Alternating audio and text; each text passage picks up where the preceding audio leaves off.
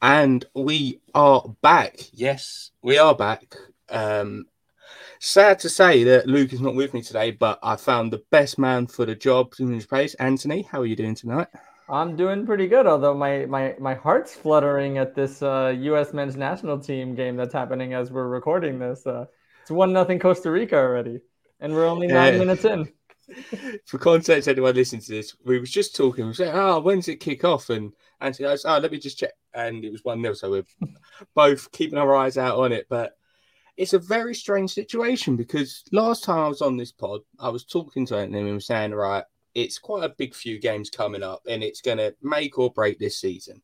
And that was seven games ago, and we do apologise for the seven game no podcast. However, we are undefeated in six. Um, yep, everyone knows we're undefeated in six, and the podcast has returned. So I'm putting this disclaimer right now that if you think that the RBNY UK podcast could be a reason why we started playing well, please turn off now and tune in after Sunday, where we would know the result of the NYCFC game. But Anthony, six games undefeated, maybe not the best performances somewhere in there, but how good is it to be on a bit of a streak at the moment? It's great to be on this streak. Um, you know, the, the one thing that everyone always says about MLS, you you both want to pull your hair out and want to meditate at the same time because it, it, you're never out of it. Um, you know, you being from from the UK, if you're in tenth place in February, you kind of know you're not you're not making Europe at all. Although maybe now with the Conference League or whatever that thing is, but like the um, you're in MLS, you're always a really short streak away from being back in that playoff hunt. And which is why it was so weird that Gerhard Struber said what he said right before the streak happened of, you know, they're looking towards next year. It's like, you're not out of it yet. You're not Cincinnati. You're not one of you're you're not so bad that you're you're already eliminated essentially. So this run was great, um, but it's off the back of an incredible defensive showing from from this club. You know, no Aaron Long, a makeshift back line. You know, Tom Edwards has been phenomenal in filling in those shoes, and they've only allowed at most one goal over this stretch. Um, unfortunately, at sometimes they've only scored one goal, but they, but you know, like that defense is really keeping them in games. So you, it, it's, it's good because then you know that hopefully they can get things going the right way on the offense. I don't have a lot of faith in that right now, but I have a lot of faith in the defense right now to keep them in games. And defense is what wins you playoff games. Oh no, 100% agree with you. And just looking over the last six results, obviously we beat Inter Miami 4 0, which was a terrific performance. Drew 1 0 NYCFC of the latest goal in MLS history, which was a load of fun staying up that late and then barely staying awake for the penalty. And then obviously went to Yankee Stadium on the baseball pitch and won 1 0. Drew with Philly at 1 0, then beat Cincinnati and Inter Miami 1 0. So, like you said, we're not scoring many goals in the last five games, scored one goal. But sometimes in football, you only need a goal. And it's proved to be the case of late, especially looking at the last two 1 0 wins. Of if I, someone said to me six weeks ago that you'd be going to play Cincinnati and Inter Miami, no matter what's going on, you're going to win two games 1 0, two clean sheets, I'd say.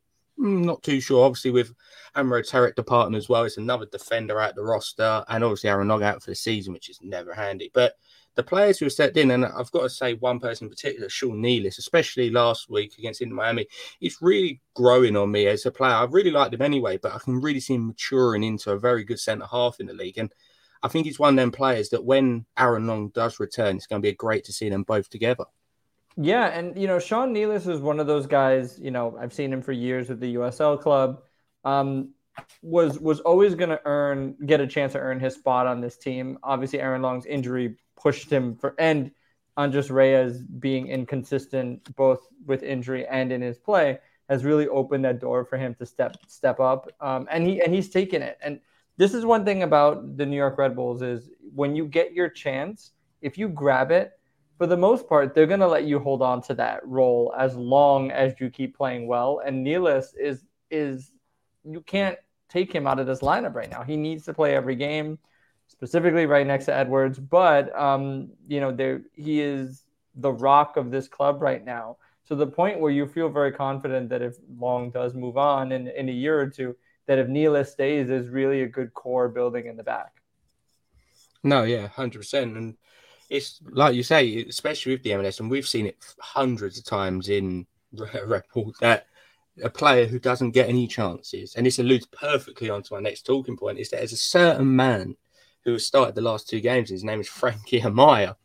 Another talking point that we weren't expecting to be talking about because obviously he was out in the shadows, wasn't playing at all, but it's actually getting game time now. And I do like to see it because I believe everyone deserves a chance in football.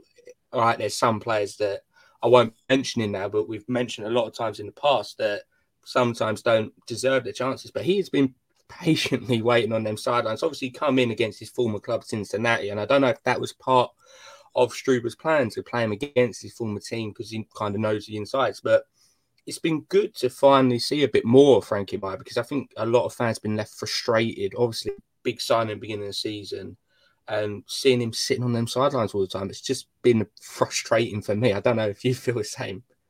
Yeah, it has been frustrating because the the or at least the way I saw it with Amaya coming in is that you were looking at a guy that was going to take the reins of that attacking midfielder role, specifically when Caden Clark leaves. And and with Caden Clark being so young, you figured they were going to split those games for a majority of the year. And what ended up happening was neither of them had been playing in in, in that role.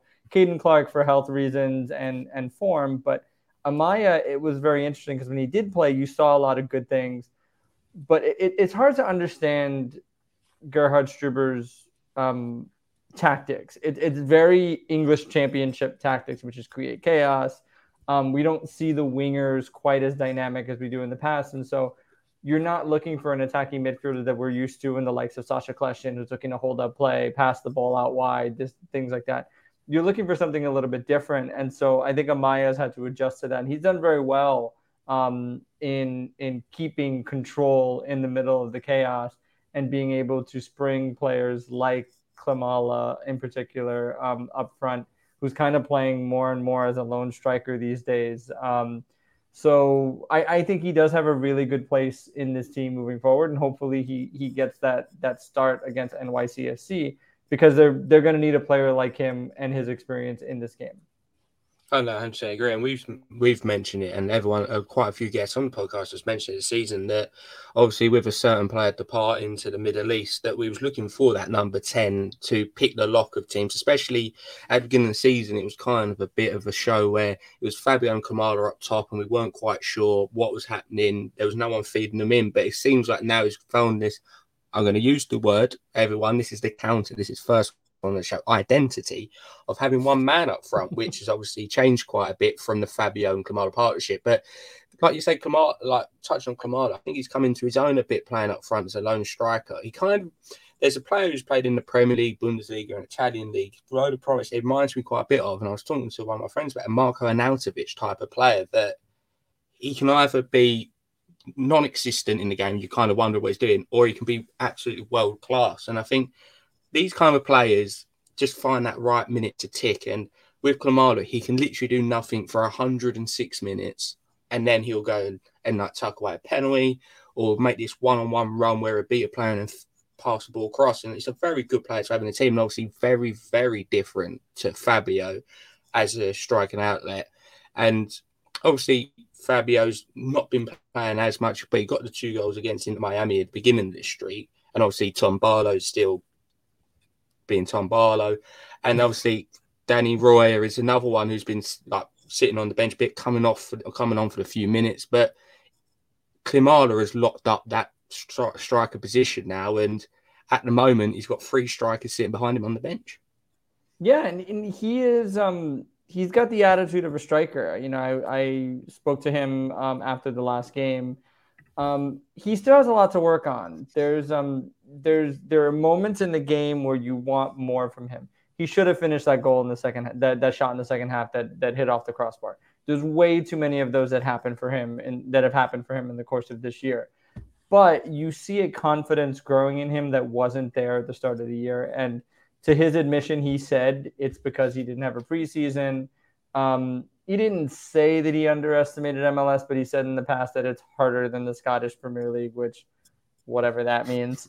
Um, it's um, so he he he's coming into his own in MLS. Um, it's not an easy league.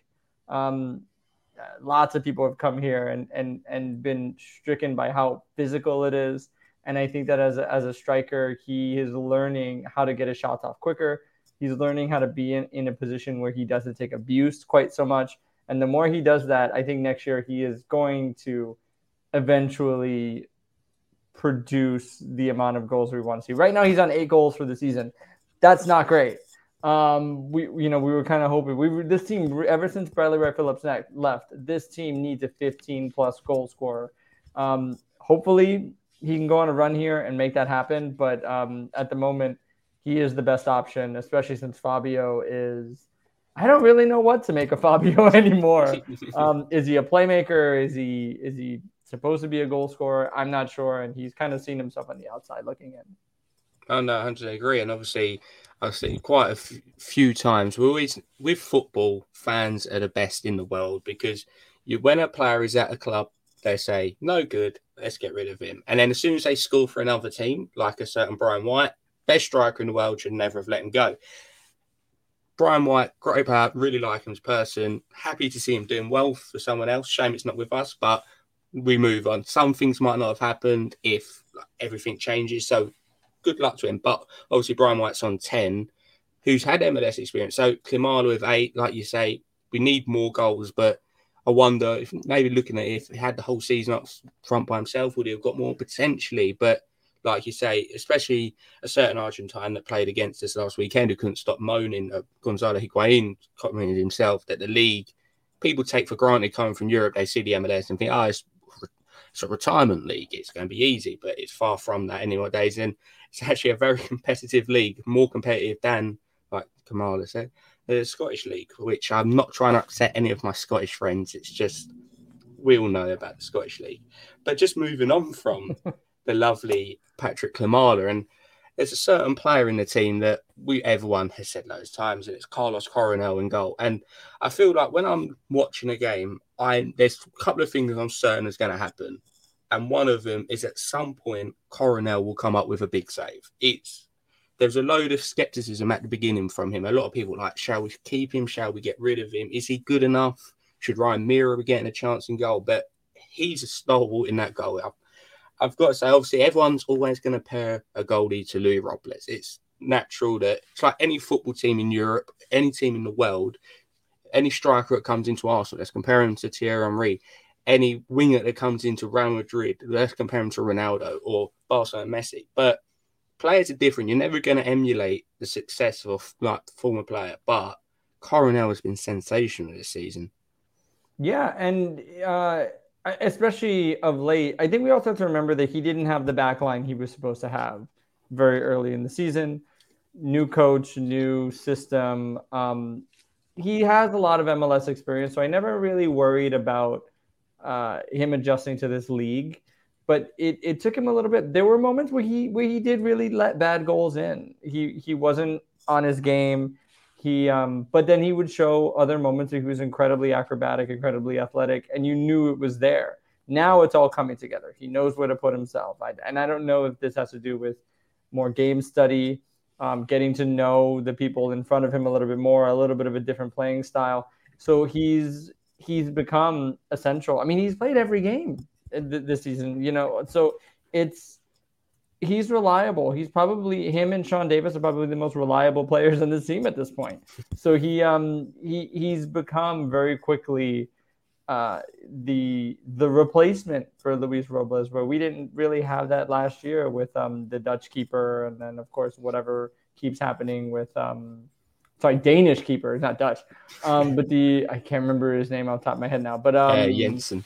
Jensen, yes, and uh, and then of course um, Meara, who, you know, I mean, we could write a book on what's what's gone on with with Ryan Meara, and um, he just, I don't know if he ever really is going to get that that spot at this point.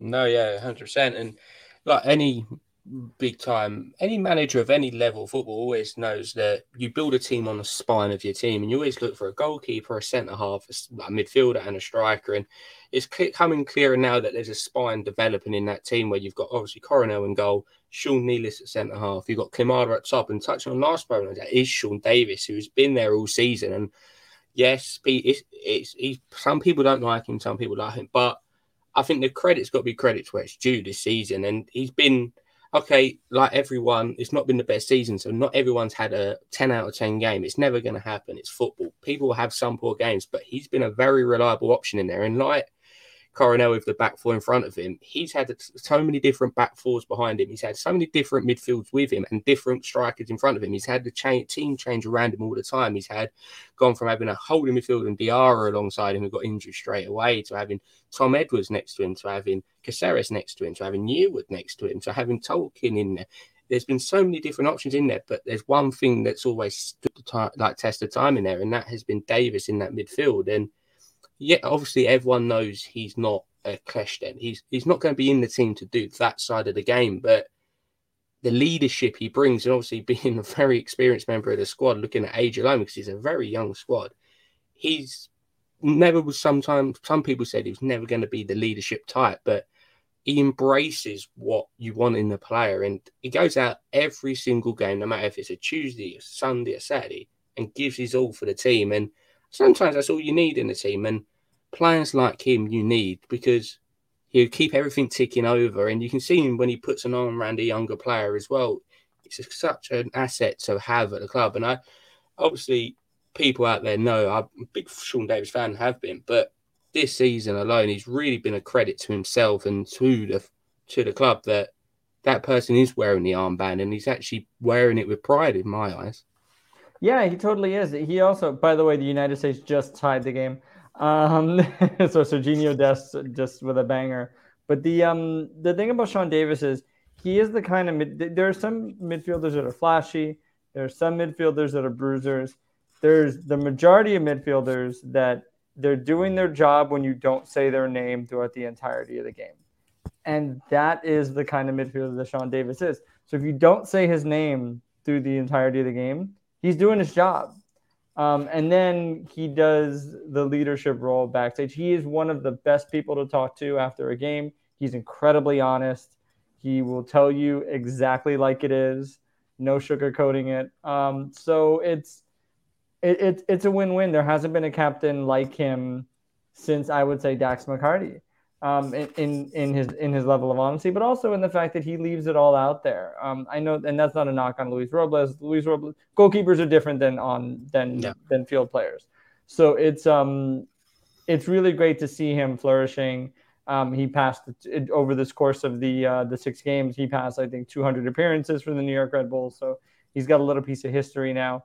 He's um he's quickly becoming one of the guys, and I mean hopefully he doesn't leave because it's way too common for captains after year two to just uh, go somewhere else. No, like you say, and many congratulations to Sean Davis for reaching that milestone. But it just it's a testament to him because when he was obviously coming in to the team, there was a very stacked midfield in front of him. And I feel like he's one of them players who really learns the game of people he plays with. And now he's passing it on to people around him.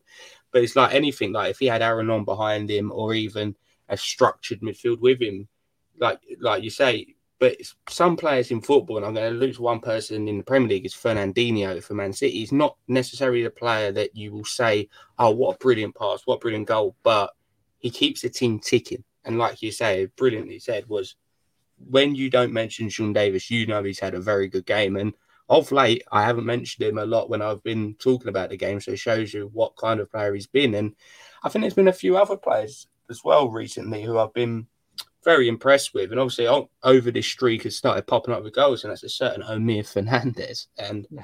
I'm a massive fan of Omir. Been another one. It was a bit like Frank, like oh, would he get his chance? And obviously, it was a very complicated situation because there's so many players in that kind of position. But especially certain goals in derby games, which you got to love to see. But he's really been taking the time on the ball, and it looks like he's progressing as a player because there's been a few instances in the past where you've had players in front of him where you're like, okay, is he going to ever break into the team? But he's taken his chance, which is brilliant to see. But the thing as well is he's putting the ball in the back of the net. And when obviously looking over the streak, he's got joint most, most amount of goals with Klimala on three.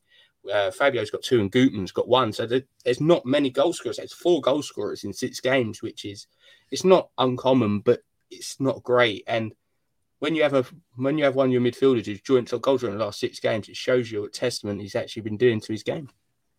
Yeah, and you know he's one of those guys that um, really shined on Red Bull too, and he never really got his fair shake on the first team, and and honestly for good reason because you had Royer, you had Valot, um, at the time when he was really young and breaking through. Derek Etienne was there as well. Alex Muyl for a long time too. So there, there were always options ahead of him, and any minutes that he saw were, you know, closing out a game or something of that nature. But you could see the talent when he would play on Red Bull too, and you knew that if if he really got that chance, it, it would happen. I say the same thing about right now about Omar Sowe. I think he is going to be a breakout star in the next few years. But the but seeing him do this now, he's come full circle and he's got the confidence to be a starter now. And I I I honestly don't think we're going to see Danny Royer on this team next year, and I think that he is going to be Omir Fernandez is going to be one of those guys that takes that that spot and who runs for the next three or four years with the team, unless of course somebody wants to come and like scoop him up and you know take him to Europe or to Club America or something, something like that.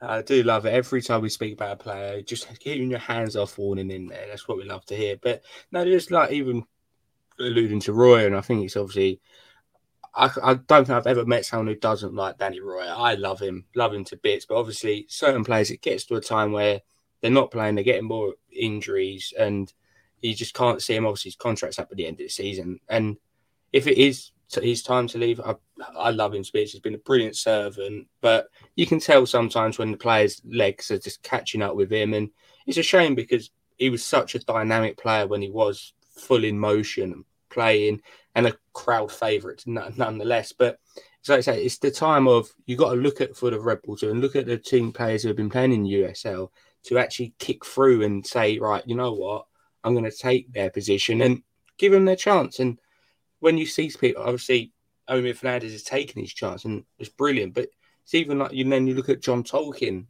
who's been playing as well this season. It's these players that are playing for their positions, which is great. You've got to have people t- like pressuring them all the time because if you look at Gutman and Tolkin, there's two great left back options. Obviously, we're not quite sure what's going to happen with Gutman next year. Will we take up an option? We'll be able to buy him, whatever, because he's been very good this year and wouldn't be surprised if he's playing at Atlanta. He's I think he's Atlanta. Yeah. Yeah. At Atlanta next year. But John Tolkin I'm gonna do, I'm gonna do an Anthony here. If he's not in Europe, if he's not anywhere else, would be a lovely asset to keep it. But just going on to these two left backs, and I think another talking point this season has obviously been the emergence of John Tolkin, but also Gutman. Both of them have been very playing very well, and obviously Gutman's been playing so well that we've been trying Tolkin in different positions, obviously rotating between them. But what two great left backs? Like we've quite fortunate. If you look in the past, obviously we've had Kemar Lawrence playing at left back, who was brilliant, but we've never really had competition like this at that or one spot on the pitch, especially at left back. That both players have been playing very well this season, probably two of the better performers this year. Yeah, and I don't I don't think they expected to get this out of Gutman this year. I think that they thought that they had um, a serviceable secondary option. I honestly don't think Tolkin was supposed to be that option either. I think it was supposed to be Pendant the entire way through. And he really hasn't bar, you know, injuries and just level of play. It just hasn't worked out that way. And so now you've got this competition between Gutman and Tolkin. Uh, the, the reason why I think Tolkin is going to win out is that um, transfers within MLS, like legitimate transfers, are very rare. Um, unless a player is out of contract, quote unquote, out of contract with the club. Um, so I, I, do see Tolkin winning this out, but I think Gutman's done a. If, if there is a way to get him and to keep him on this club, I, I definitely think that they should. I think they should they should make that happen because I think Tolkin is the is the easier sell to Europe for cash, and Gutman is the more long term Major League Soccer option. No, I 100% agree with you there. And just talking about John Tolkin and obviously being one of the.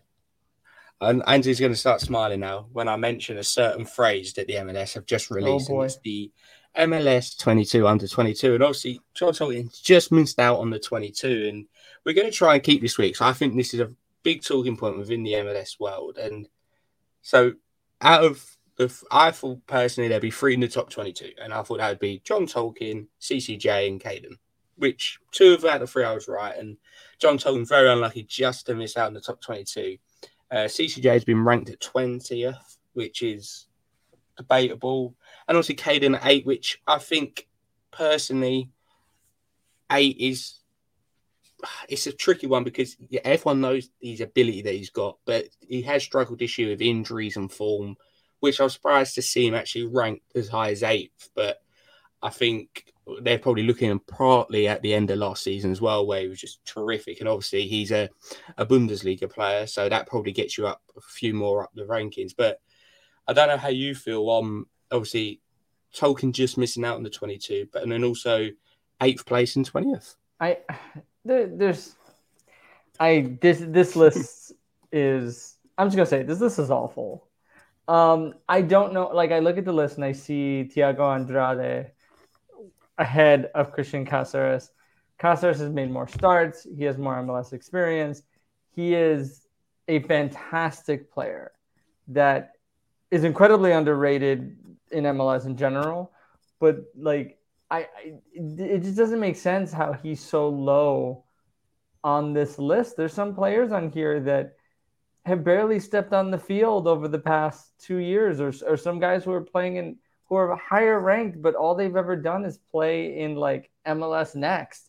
Like it's it's just so like I don't understand how these guys are ranked higher. I mean, Cristian Casseres is is such a phenomenal player.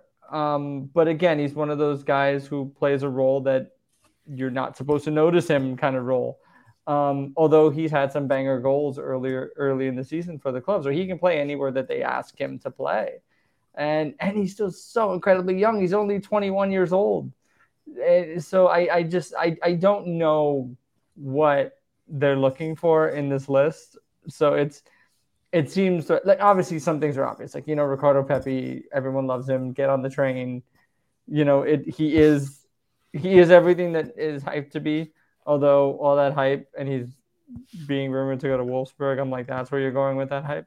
Um, it's um, sorry, Wolfsburg fans out there. Um, but the uh, it's just um, it, it, it's just so amazing to see so many of these young Red Bull players, which over the years, Red Bulls have produced so many amazing young players. We can go, if we're just talking Red Bull, we can go all the way back to Jozy Altidore and Michael Bradley and tons of players that have come through the ranks o- over the years that have gone on to do amazing things. Um, so this this list is um, I'm not going to call it biased, but I'm going to call it very random. very fair, and see as I've always said, you know when there's a load of hype around us, like certain MLS players, when people in England know who they are, and people in England know Ricardo Pepi is. So everyone must know that the train has fully left the station and is halfway to its destination, which does look like Germany, with half the other good young German players, it seems, at the moment. So he could be coming up against Caden Clark very soon in Germany, who knows? But like you said, it's a very strange list, and it's a bit of a weird one. It's I think very political, obviously, the MLS next and everything like that. Like we say, CCJ's had a brilliant season. He's obviously started on fire, went to the Copa America, played very well when in circumstances that they shouldn't have done as well as they did. Played against Brazil, done very well. Come back, obviously struggled because he played sheer volume of games. But like you say, if he was a number 10 scorer in every other game and creating assists, he'd probably be in the top five and probably being linked to every team under some, but because it's that type of player, they don't get the credit they deserve. But football is football. If you're not a flashy person who's going to put the ball in the back of the net, no one really cares about you, sadly, which is unbelievable. But it's a crazy world we live in. And talking about a crazy world we live in, the MLS table is a very crazy world because I'm looking at the table now, and as of as of recording this, in fifth is DC United on 40 points, and sixth is NYCFC with 40 points. And then in seventh, occupying the last playoff spot at the moment is Montreal with 40 points. And then just outside, obviously, Atlanta with 39. And then old Red Bulls with 37. And obviously, with the big game on Sunday, which is actually six o'clock in the afternoon for us in the UK, which is unheard of this year and is live on Sky Sports as well, so everyone can watch it. However, for a certain person called Ronnie Piper, decides to have had the NFL booked at Tottenham, which finishes at half five. So the one time he actually wanted it to be a late game, it's an early game. So I will be trying to catch that in some random pub somewhere.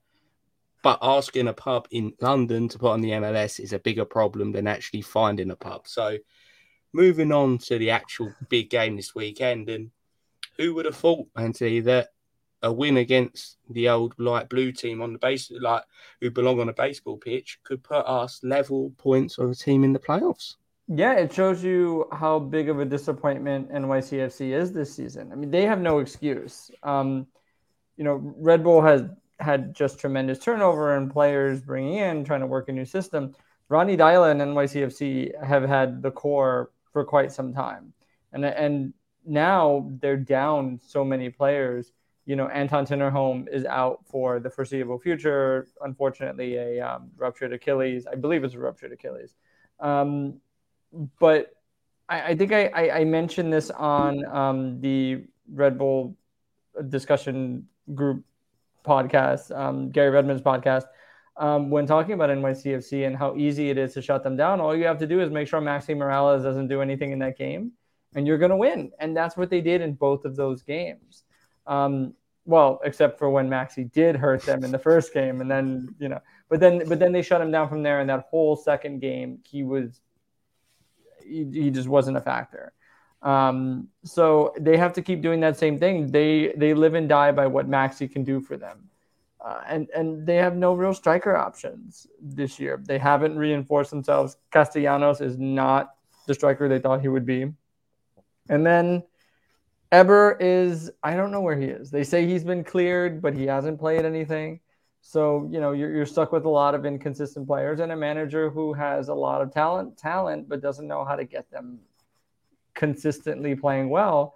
So they're an incredibly beatable team right now, and to to play this game at Red Bull Arena where you can stretch them, you can create the chaos a little more. I think yeah, that this you have to win this game and and become level on points because it's not going to be easy from here. There's Columbus, there's Atlanta, there's a lot of teams coming up that are going to want to take points from this club, and it really, really needs to. I mean, it's all playoff teams. I think from this point, I think it's what is it? NYCFC, Columbus, DC, Montreal, Atlanta, and Nashville. It's it's it's and like that last Nashville game, I'm chalking that up as a loss right now because that that's at Nashville. Nashville's been fantastic this year. But the rest of those games, you're looking at them going like, if if if they can get away with a point at least in in most of and wins in most of those games, we're looking at a playoff team, and the streak continues. No, no, and I think it's exceptional the turnaround from the players and obviously Gerhard as well because everyone was writing everything off. I remember doing the big debate show with you and a few other of our good friends, and it was a, it was a point in the season where we didn't quite know what was happening. It was everyone said it there. That was the half like it was the hit in the middle of the road, and it could have gone one of two ways. It was either going to be a miserable season, we was going to give up on it. It's just going to be play some of the young players, get them some experience, and look at next year. However, they then said we're looking at next season, and then the players thought, no, actually, we're looking at this season. And I think, like you said, in the end of the day, if you want to win anything in the MLS, you've got to beat the best teams anyway. Um, to carry form into the playoffs doesn't matter. To go in the playoffs losing seven straight games doesn't matter. Everyone knows the playoffs is the Wild West. Anything's going to happen. But tying on points with NYCFC after Sunday's game, if we can get the three points, is going to be so good for confidence and morale. But then you look at the teams coming up, and these are top teams. These are not walkovers. And to be playing these teams, and if you can get the points off them, you're taking points off them, taking it away from us anyway. So these are all big points. It's all six point games. And when I allude to that, it's like you're going to be playing against teams who are one win away from you or you're one win in front of them. And these are the big games. Like, no disrespect to anyone in the table who's below Rebels at the moment or like certain teams I'm not going to mention here, but already out the playoffs. And I thought that could have been Red Bulls at one point. But you have to beat these at some point. So in the regular season, might as well do it and get in at seventh in the playoffs. Why not? Like we've not had the best run form going in at number one. So who knows number seven? Uh, in the MLS, there's no difference between number seven seed and number one seed going and win everything because the MLS is the MLS. And uh, talking about Sunday's game, and like you say, four points out of six from NYCFC. Obviously, NYCFC fans want to bring up a certain penalty at the end of a game and all that, but it's four points from six. And if someone would have gave you before them, say, oh, you get four points against NYCFC, you'd probably say, oh, you win at Red Bull Arena and then you draw at Yankee Stadium. But drawing at home and then going there and win, absolutely fantastic, especially for confidence and morale. And now taking them back to the fortress. I'm going to call it the fortress. I, I can't call it anything but just natural habit. This is the place where teams always fear. Obviously, it's a bit different for them because they've been renting out the grass for parts of the season. So they try and claim it's some sort of home ground, but it's not. That Viking army, the Empire, they will be bouncing on South Ward on Sunday, guaranteed. They will be doing a brilliant atmosphere. And that's sometimes a difference. I remember going to the, the Derby game before, and South Ward was bouncing from hour and a half before kickoff, and I've not witnessed anything like it because I normally just get in my seat in you and then you start singing on the first minute. But the players will look at that and be like, right, we know this is a big game. You've got people in the dressing room like Sean Davis that'll be reiterating the point of this is the game. This could be the season in one game because you tie level with NYCFC. At one point, NYCFC was second in the East, and Red Bulls were down in 11th in the East. That's a nine position swing and shows you the actual credit that the players do deserve in this part of the season. And I'm trying I, I feel like I'm going and doing a war talk here, trying to get the players up, but we don't need to do that. Everyone knows 10 players will be up for it. And certain things haven't gone the way this season, but a lot of things can be overlooked if the team can get a few more results this season. I think Struber, no, there's no no denying, no one's denying it at all that Struber was not. He was under pressure. He was simply under pressure at some points, and it's even a testament to him that he's kept going and he's put this team in a position where he can actually actually try and achieve the goals what set out before the season and what ended up saying, all right, let's do a dodgy talk at half time on live on TV and say, actually, you know what, we're real building. No, we're not listening to that. The players are not listening to that.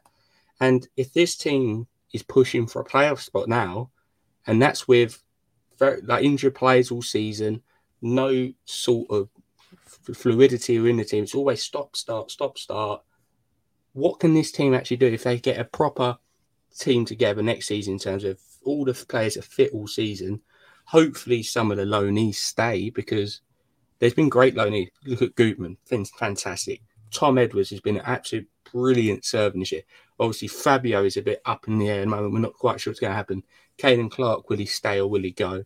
Coronel, saying like there's a lot of question marks on this team, and I think players are also playing as well for their future at the moment. Is because you look at certain players in the team and you're like, oh, I'm not sure. Like obviously Tom Barlow, for example, we talk about is these players are now going to have to prove not just to themselves, not just to the management, but also to the fans that they want to be at the club fighting for the positions. And I don't know if you agree with me, Andy, that this next three to four weeks is going to be massive, not just for where the team finishes, but if players are at the Rebels next year or somewhere else.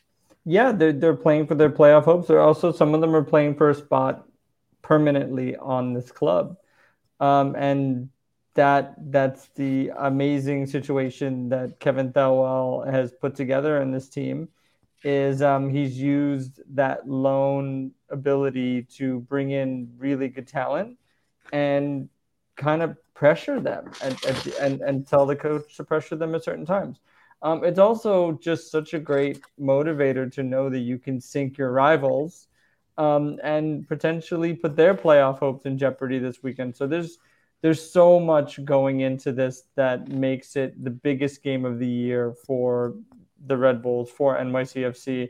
And finally, this rivalry has one of those big playoff implication games, which in years past I don't think we've ever had. It's always been a case of they're either both in the playoffs or NYCFC in their first year is just so bad that they're not going to be a part of it. Um, so this this is this is really going to make it really hopefully make this rivalry that kind of a big game. Oh no, hundred percent, and it's not just teams. We're looking at the other teams as well who are very viable options, and just looking at between fifth and ninth, obviously DC, no one likes them. Montreal and Atlanta, these are very good teams. It's not some of these teams are in there on win. These are very good sides, and you're looking at teams there who've always been challenging right at the top. And there's not a change of guard in the East at the moment, but it is a much more solid league. Whereas there's not as many teams. Right? Sometimes you look at the MLS, and three or four teams in the East, you'd be like, up, oh, everyone's going to beat that. This year it's a very strong conference, and we're looking at it. Same West is. Uh, I'm not even going to get started on the West because we could talk about the West for ages, but these teams are all big teams. It's not a case of oh, someone's out there just having a brilliant season and they're getting carried away. These are top teams who big game teams as well. Apart from MI60, they're still new boys, but they've had the playoff experience. So they're, they're classed as a team that should have been doing better this year. When they were second, they was the only one everyone thought could chase the top, but they've slipped away. Rebels have gone up, gone up. It's this time is like you say, biggest game of the season at home as well. That is such a good thing as well. Rather than going back to Yankee Stadium or going wherever in the country they're going to play their game, because who knows what was going to happen, especially if they couldn't, if it weren't at RBA. But this game is at Red Bull Arena, and one thing I love what Red Bulls always do. The free T-shirt giveaway, the, the New York's red tops should get the whole place colourful as well. I'm hoping, I'm just really hoping it's a good turnout, but I don't know you might be able to shed more like this. I don't know actually what it's like at one o'clock over in your time, what attendances are normally like. Well, one o'clock on a Sunday is a bad time. That's NFL kickoff. That's it, mm. it's there's never going to be a good time for MLS. So it, it's really they're at the mercy of what time is best for whatever TV provider. So it's going to be what it is essentially, like without you know. It, so maybe it'll be a good turnout maybe it won't. I mean, I'm I, look the the Giants are going to be playing at Giant Stadium at the exact same time. I'm not Giant Stadium at MetLife Stadium at the exact same time. So, you know, I I I, I don't want to tell someone the building's going to be empty. But you know, Red Bull fans were used to this at this point. It is it is what it is. So you know, you come out, you support the team. If you can't make it there, watch it on TV. Um, but that's just kind of the way the cookie crumbles for this team and there's no other real option for it this is this is the best way for the team to play their games and that's just going to be what it is yeah and i think as a giants fan myself i would actually suggest anyone who would be thinking about going new york giants versus the la rams turn around and head to harrison don't bother going to that one because they're going to get stomped yeah, yeah as I'm going to say, I witnessed the Dallas game, and uh, well, I was at the London games where the Jets got beaten as well. So I'm used to seeing New York football teams lose at the moment. So yeah, it's not the greatest, but we could talk talking about Giants. We could that is a whole different subject, and I think sometimes when you look at Red Bulls and everyone says about the chaos, there's a similar thing going over there, and just saying the Jets team that I see at Tottenham. Oh, that was saying chaos I've not oh, seen. You want to know? Re- you want to know real chaos? Just uh, follow the Brooklyn Nets the past week. Uh, yeah, so uh, Mr. Kyrie Irving. Um, yes. Well, uh, yeah, that's it's another crazy topic. It just seems like there's always something to talk about with New York sports, and I think that's why everyone loves it so much. But going back to the Red Bulls game, and like we say, there might not be a big turnout, but we know that the people who will be there are the ones that go all the time. And sometimes with football fans, especially in the UK, a lot of people say the same thing. It's you have a core supporters who will be there no matter what game it is, what time it is, no matter what. Then you got the some people will go when there's nothing else on. Then you just get the people go along because there's something going on. And I think obviously that's the main difference. Like in London, you get 20,000 tourists, no problem. And obviously, with Red Bull Arena being slightly in New Jersey and it's MLS, and people see NFL, they'll be, oh, let's go, let's go and watch some NFL. But the people who will be in that ground Sunday, guaranteed, will be making the noise that everyone wants to hear. And that's all you need. You don't sometimes need 20,000 people for it to be a great atmosphere. I can guarantee you the boys and girls on South Ward will be making a very big noise and making it a hostile atmosphere yet again. And all I hope is being good voices the whole game and their twist and shout will be blaring out more than once for change, and we're not just kept with another. I, am not saying it now. I'll take a one 0 I will snatch a one 0 I'll run to run to the hills. I'll be very happy with a one 0 But it's a game that you a statement victory would be so nice to see. Yeah, you get the same points for one nothing as you do seven nothing. So let's just you know, let, let's just make sure that they win the game. I do like the reference to seven nothing. That's always welcome on the show. We should have another counter for that over the season. So I think if we if I had to a pound for every time, or I say a dollar for every time someone said seven nil this season on this podcast, I would be very rich, and I'd probably be able to afford a flight over to watch the Red Bulls when lovely country allows us to go over because certain president of the United States has opened up the travel yeah. corridor. So I think it's on for next year. Sadly, not this year, but I will be. I'm not gonna. I'm not gonna put in concrete just yet, but a high chance that RBNY UK will be in the presence of Harrison next year, or even a road trip game, which is going to be planned at some sort. But it's great to great to be looking forward to games again because there was quite a few occasions where we'd be on this podcast and we kind of dragging it on a bit because we was like, right, what we're we going to talk about? It's all hmm, doom and gloom, but it's actually I'm actually I don't know how you feel about it. I'm actually looking forward to watching Red Bull games again, which is actually a brilliant thing to say. And it actually just puts a smile on my face saying it. Yeah, I mean they, they were borderline um skippable for we were getting to the point where you didn't need to watch because the season was over, especially when Struber said they were looking towards next year. Like if, if you say that to a fan base, why should I tune in from that point forward? I mean, you told me that it's about next year, so I'll come back next year. But obviously that's not been the case and they are working towards get making continuing that playoff push. So that's what we want to watch. And now it looks very possible so we want to be there for the ride. No, hundred percent. And like you say, can't wait to watch it. I will. I, I will update everyone on Sunday where I found watch it after the uh, Miami Dolphins Jacksonville Jaguars game in London. But I will. Fo- I'm oh. determined. Yeah, that's what I was thinking as well. What do, what do Fulham fans think about that? Well, they're uh, as I'm obviously everyone knows my allegiances lie a bit further down the road in Tottenham. So, and obviously Jaguars should be playing at Wembley, but a certain NFL deal says they have to play two games at Tottenham. So, I feel sorry for the travelling teams who miss out on thirty thousand extra tickets. So, but as as we said, the first game was the Falcons Jets. So, not blessed with the best footballing teams this year. We can put it that way. But I've spoke to a few uh, Fulham fans on it, and they obviously said don't really want to be sitting in a Tottenham stadium. But I think I could say the same. And my mate who I go with is a West Ham fan who doesn't really want to be in the Tottenham stadium either.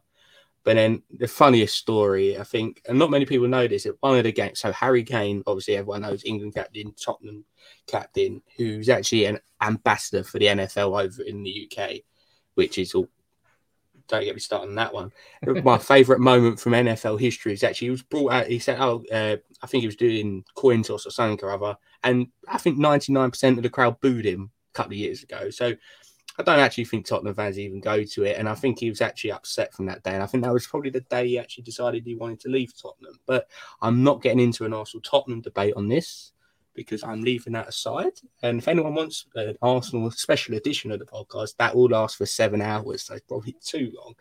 But no, I think um, yeah, it'd be a good game to watch. And obviously for us, it's on Sky Sports at six o'clock, so prime time, so to speak, for us over here in terms of the games have just finished. Uh, we have in our time it's half uh, two o'clock and half four, so actually people might accidentally, I'm thinking people accidentally leave the telly on after the Premier League fixtures and actually see MLS football, which might be quite nice. Um, it depends on whether or not they're. Uh, it depends on whether or not they have to watch a Crystal Palace game or not. yeah, they've they've realised when they're cooking their Sunday roast that they've left the MLS on, and they're actually like, "I just turn the telly off," and then at that time, hopefully Red Bulls will win. But That's it's nice to have it on Sky Sports because of late it's been on Premier Sports, which is a paid subscription service for us. Even though Sky Sports is, but it's more accessible, especially in pubs. So if any people out there in the UK are actually going to watch it, let us know and let me see where you're watching it because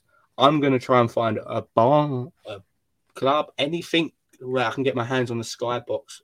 Even though, like you said, it is NFL kickoff time, and everywhere I go in will have red zone on.